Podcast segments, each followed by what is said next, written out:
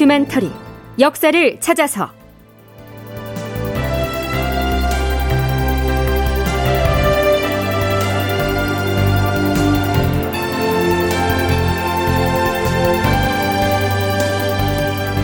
제 1048편 가택수색 서신검열 확대일로의 영모 사건. 극본 이상락 연출 조정현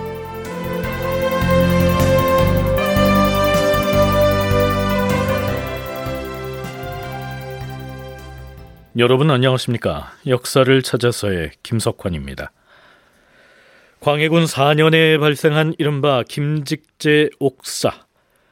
이 사건이 맨 처음 보고된 때는 그해 2월 13일이었고요. 아흘의 뒤인 2월 22일에는 영모를 주도한 것으로 지목된 김직재, 김백함, 황보신 등이 거열형에 처해집니다. 지난 시간 말미에 이 대목을 방송했었는데요. 자, 그럼 주모자가 처형됐으니 이제 이 사건이 마무리 국면에 접어들까요?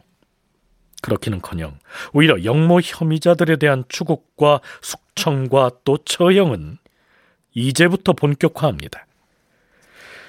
자, 그렇다면 좀 이상하지 않습니까? 혐의자들에 대한 조사를 모두 마친 다음에 사건의 전모를 발표하고 가담자들이 지은 죄의 경중을 판별해서 처벌을 하는 순서로 마무리를 해야 할 텐데요. 추국을 끝낸 주모자들부터 서둘러 처형을 해버리고 그들이 거론한 관련자들을 후속으로 잡아들이고 있었으니 말이죠. 원창의 경상대 학술원 연구 교수로부터 이에 대한 견해를 좀 들어보죠. 그 단서를 얘기할 수 있는 사람들은 전부 다 이미 사형을 시키고 그 다음에 나머지 사람들을 쪼여가지고 답을 받아내는 이런 좀 공안 정국이라고 얘기해야 될까요? 좀 상황이 그런 상황으로 가고 있는데 정말 그렇게 그런 건지 아니면 이게 지금 자료가 좀 부족해서 그런 건지 그건 진짜 그거는 뭐라고 단언하기가 되게 어려운 부분인 것 같습니다. 끝까지 살려줘서 다 형을 정한 다음에 그 다음에 이제 일괄적으로 이렇게 처리해야 되는데 주요한 혐의자들을 먼저 사용하고 그 다음에 그 사람들의 처족이라든지 뭐 이런 사람들을 불러다가 가진 고문을 해서 그래서 자복을 받는. 네, 가령 이미 거열형에 처해진 김백함의 경우만 해도요. 전하, 억울하옵니다. 김재세라는 그 역적이 혹시 제 이름을 풍문으로 듣고서 함부로 끌어댄 것은 아닌가 하옵니다. 보잘것없는 일개 서생인 저를 가리켜 조선 팔도의 반란군 대장이라고 지목을 했으니 이것은 이치상 있을 수가 없는 말이옵니다. 그 역적과 당장 대지를 하게 해주신다면 진실 여부를 분별할 수 있을 것이옵니다. 대지를 시켜 주시옵소서. 이렇게 억울함을 호소했었는데요. 김백함은 모진 고문을 당하자 고통에 못 이겨서 평소 알고 있던 이 사람 저 사람의 이름들을 영모 혐의가 있다면서 줄줄 입에 올립니다. 이렇게 되면 또 그 사람들이 김백함과 대지를 시켜달라고 하지 않겠습니까? 그러니 그 영모가 위력에 의해서 조작된 것이라는 단서를 얘기할 만한 사람은 그때 그때 바로 처형을 해버렸다 이 얘기입니다.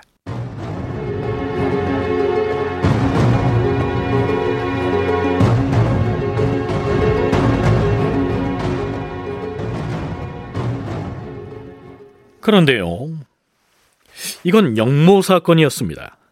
어떤 사건을 이 영모 사건으로 규정해서 주모자들을 대역 죄인으로 처벌하자면 그들이 궁극적으로 누구를 왕으로 옹립하려고 했느냐 이 조건을 충족해야 합니다. 혐의자들을 추국하는 과정에서 광해군의 측근 실세인 이 이첨이 이렇게 말하지요. 주상 전하, 죄인들이 이미 자신의 죄를 승복하였으니 마땅히 먼저 주모자가 누구누구였는지를 묻고 그 다음으로는 누구를 추대하려고 했는지 끝까지 추국을 하면 반역의 전모를 밝힐 수 있을 것이옵니다. 음, 그 말이 옳다. 단지 곤장만 칠 것이 아니라 반드시 누구를 추대하려 했는지를 물어야 한다. 그런데 저들이 제 속마음을 단번에 털어놓지 않고 번번이 요리조리 국리를 한 뒤에 엉뚱한 사람의 이름을 대고 있으니 그것이 문제가 아닌가? 아닌 게 아니라 아버지와 함께 영모를 주도한 것으로 지목된 김백함 역시 누구를 추대하려고 했느냐는 질문에 횡설수설하죠.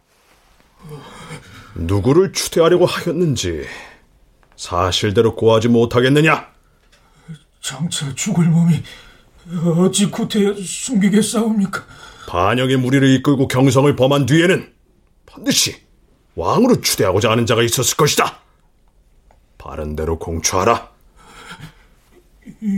유영경의 아들 유선이라는 자가 머리가 영특하기로 소문이 찾아있으므로 그, 그 자를 추대하려고 했사옵니다. 지난번에는 윤한성이라는 자를 추대하려 했다고 말하지 않았느냐? 추대되는 자는 한 사람뿐일진데 번번이 다른 이름을 대고 있구나. 형신을 가하라.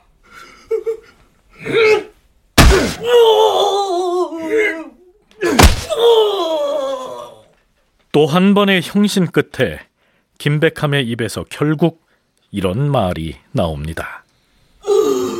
전하, 추대하려고 했던 자는 순화군의 양자인 진릉군이옵니다. 드디어 추대하려는 사람이 왕실 사람인 진릉군이었다는 진술이 나옵니다.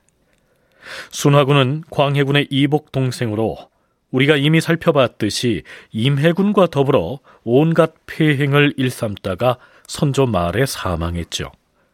바로 그 순화군의 양자가 진릉군이었으니 왕실의 일원인 것은 사실이었습니다. 그런데요, 광해군은 이 추국관을 가까이 부르더니 지금 저자가 진릉군을 추대하려 했다고 말했으렸다. 그렇사옵니다, 전하. 저자를 계속 추국하면 틀림없이 황역의 이름을 거론할 것이다. 그러니 다시 한번 자세히 물어보라.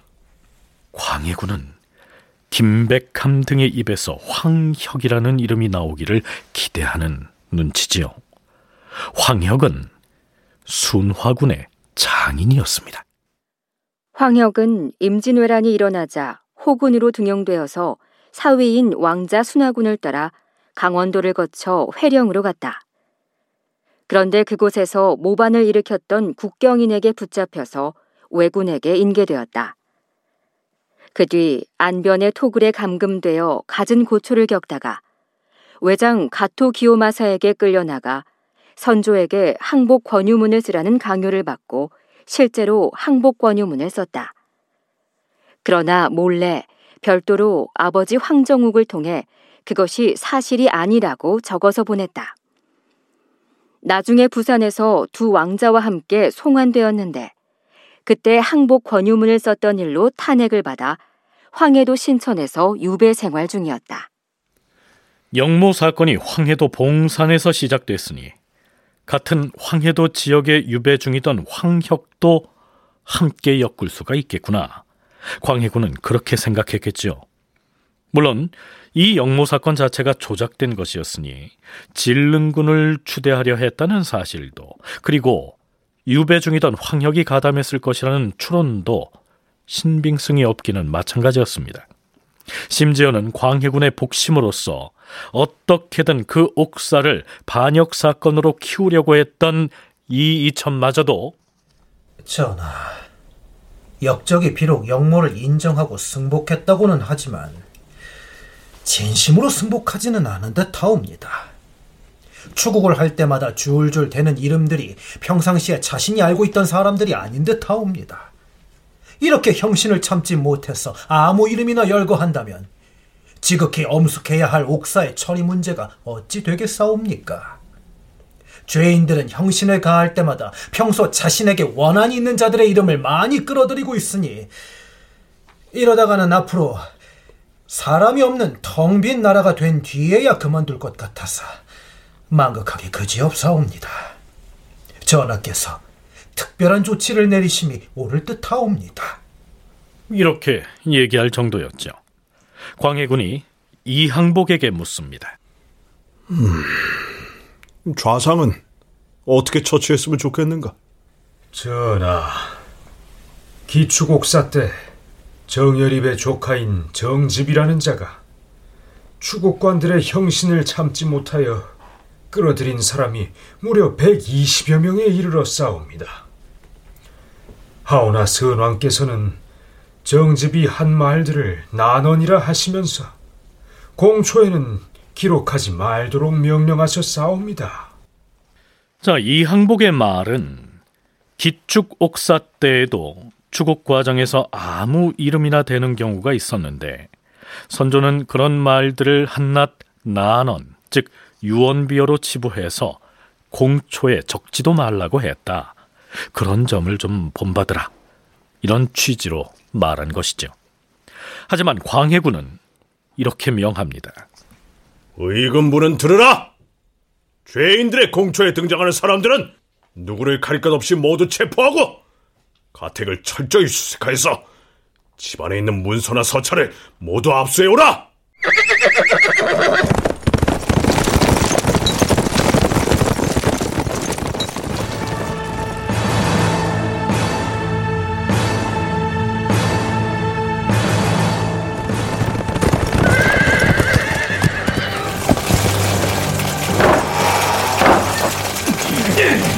누구냐? 너희들은 누군데 사전 기별도 없이 남의 집에 함부로 나는 의금부 도사요.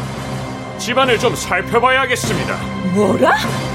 의금부에서 도대체 무슨 일로? 우리 집 주인이 누군 줄이나 알고 이런 무례를 범하는 것이냐? 어명으로 나왔으니 그입 담으시오. 자, 방마다 뒤져서 문서 서찰할 것 없이 모두 압수하라. 예!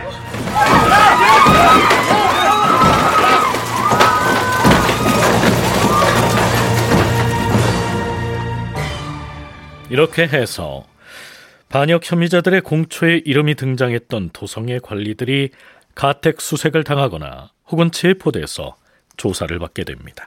물론 순화군의 장인인 황혁도 황해도 유배지에서 소환돼서 추국을 당하죠. 임금이 참여한 국문장에서 추국관이 황혁을 신문합니다. 죄인은 이번에 역변을 일으킨 김직재 부자와 모른다고 할 수 없으렸다. 역적 김직재와는 언제 만나 역모를 논의하였는지 이실직거라! 전하, 저는 조정에서 벼슬을 하고 있을 적에 김직재와는 평범하게 서로 알고 지냈을 뿐이었고 그의 아들 김백함에 대해서는 이번에 역변이 일어난 뒤에야 비로소 그 이름을 들었사옵니다. 예전에 김직재가 광흥창 봉사로 있을 적에 제가 호방 승지로 있었는데 그때 서로 안 좋은 일로 hir난하는 일이 있었사옵니다. 김직재는 매우 윤리가 없는 인간이었사옵니다. 또 신의 아비가 병조 판서로 있을 적에 김직재가 벼슬 자리를 요구했다가 얻지 못하자 저의 아비를 원망하였으니 이로 인하여 원한이 있는 집안이 된 것이옵니다. 어찌 그런 자와 더불어 신이 영문을 했을 리가 있겠사옵니까? 하면 정경세와는 어떤 관계인가? 정경세는 곧 신의 원수이옵니다. 정경세는 간관으로서 제가 유배지에서 민간에 폐단을 끼쳤다고 모함을 하여 그 일로 고문을 받다가 거의 죽을 뻔했었는데 이는 온 나라 사람이 다 알고 있는 일이옵니다. 신이 그러한 자와 더불어 어찌하여 함께 영모를 평소 원수처럼 지내던 사이인데 어찌 그들과 반역을 모의했겠느냐 이렇게 펄쩍 뛰고 있는 것이죠. 그런데요. 광해군 일기의 편찬에 참여했던 사관은 이런 말을 덧붙입니다. 황역은 시국 현안에 대한 잘잘못에 대해 말하기를 매우 좋아하였다. 그리하여 신천에 귀양가 있을 때에도 하루라도 조정의 소식을 듣지 못하면 답답해했기 때문에 그의 아들들이 그를 위로하고 기쁘게 하기 위해서 보고 들은 일을 다투어 편지로 써서 보내고 또 받았다. 그 속에는 조정을 원망하는 말이 많았었다. 김직재의 반역 사건이 발생하자 집안 사람들은 그간 주고받은 편지들을 불태우자고 청하였으나 황역이 허락하지 않았는데 이때 이르러 의금부에서 이것들을 모두 수취해 갔다. 왕이 그것을 보고 매우 통안스럽게 여겼기 때문에 결국 멸족의 화를 당하게 된 것이다.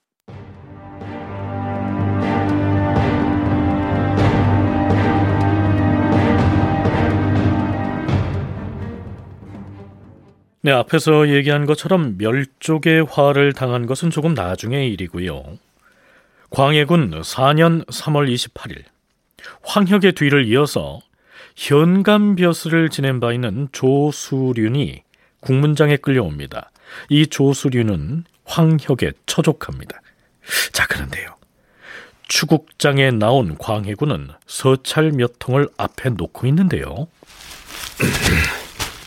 이것이 무슨 서찰인지 아는가? 조수린이 귀양가 있는 황역에게 보낸 편지다. 조수린은 편지에 이렇게 썼다. 정소 때문에 인심이 흉흉했는데 유상이 그것을 진압하여 가까스로 의논이 정해지기는 했습니다. 그런데 이로 인한 논의가 가까지로 나오고 있으니 이러는 사이에 반드시 큰일이 있게 될 것 같습니다. 조수련, 너는 이 편지의 내용이 무슨 뜻인지 설명해보라. 여기서 말하는 정소는 정인홍이 올린 상소를 말하는 것이고 유상은 유영경을 지칭하옵니다. 예전에 이리온데 정인홍이 상소를 올려 유영경을 비난하였으나 유영경이 끝내 정인홍에게 죄를 주어 귀양 보냈던 때 일이 옵니다. 네, 비록 지난 일이라곤 하지만 그 뒤에 유영경은 반역죄로 유배됐다가 사사된 인물이고요. 반대로 유배 도중에 풀려난 정인홍은 이제는 대북파의 실세가 돼서 광해군의 절대적인 신임을 차지하고 있으니 그런 내용을 편지에 담았던 이 조수륜의 처지가 딱하게 된 겁니다. 문제는 조수륜의 편지에 담긴 다음과 같은 구절이었습니다. 공성으로 추승한 일에 대해서 남인들은 사특한 의논이라고 지적을 하고 어떤 사람들은 임금을 나쁘게 만들고 있다고 비난하기도 하고 있습니다. 광해군이 자신의 생모인 공빈 김 씨를 공성왕후로 추승하려고 했던 때의 일을 이렇게 표현한 것입니다. 서강대 기승봉 교수의 얘기 들어보시죠. 한양에 있는 몇몇 유명한 관리들까지 이제 이름이 막 나오기 시작하는데 그러니까 지금으로 말하면 가택 수색을 들어갑니다. 근데 뭐 공초에서 보면 자기들끼리 주고받은 편지에 뭐 예전에 광해군이 자기 생모인 공빈을 추승하려고 했거든요. 근데 그때 굉장히 반대가 심했어요. 그래갖고 하도 반대가 심하니까 광해군이 이제 물러섰는 잠깐 잠깐 한 발 후퇴했는데 이 김직재 옥사 이때 이거를 가택 수색하고 공초받고 하는 과정에 뭐가 나오냐 하면은 편지가 나오는데 옛날에 주고받은 편지들이 막 나오지 않습니까? 근데 거기 뭐가 있냐면 야 공빈을 추승하는 것은 사특한 일이야. 사특하다고 이렇게 말을 표현한 편지가 나온 거죠. 그러면 여기서 그런 말을 한 사람이 누구냐? 이게 황역이라거나 그런 사람 집에서 나온 거거든요. 뭐라? 과인의 생모에 대한 공빈 주승을 사특하다고 하였는가? 사특하다고 말한 자가 남인 가운데 누구인가? 여봐라! 저자에게 형신을 가하라! 다큐멘터리 역사를 찾아서 다음 시간에 계속하겠습니다.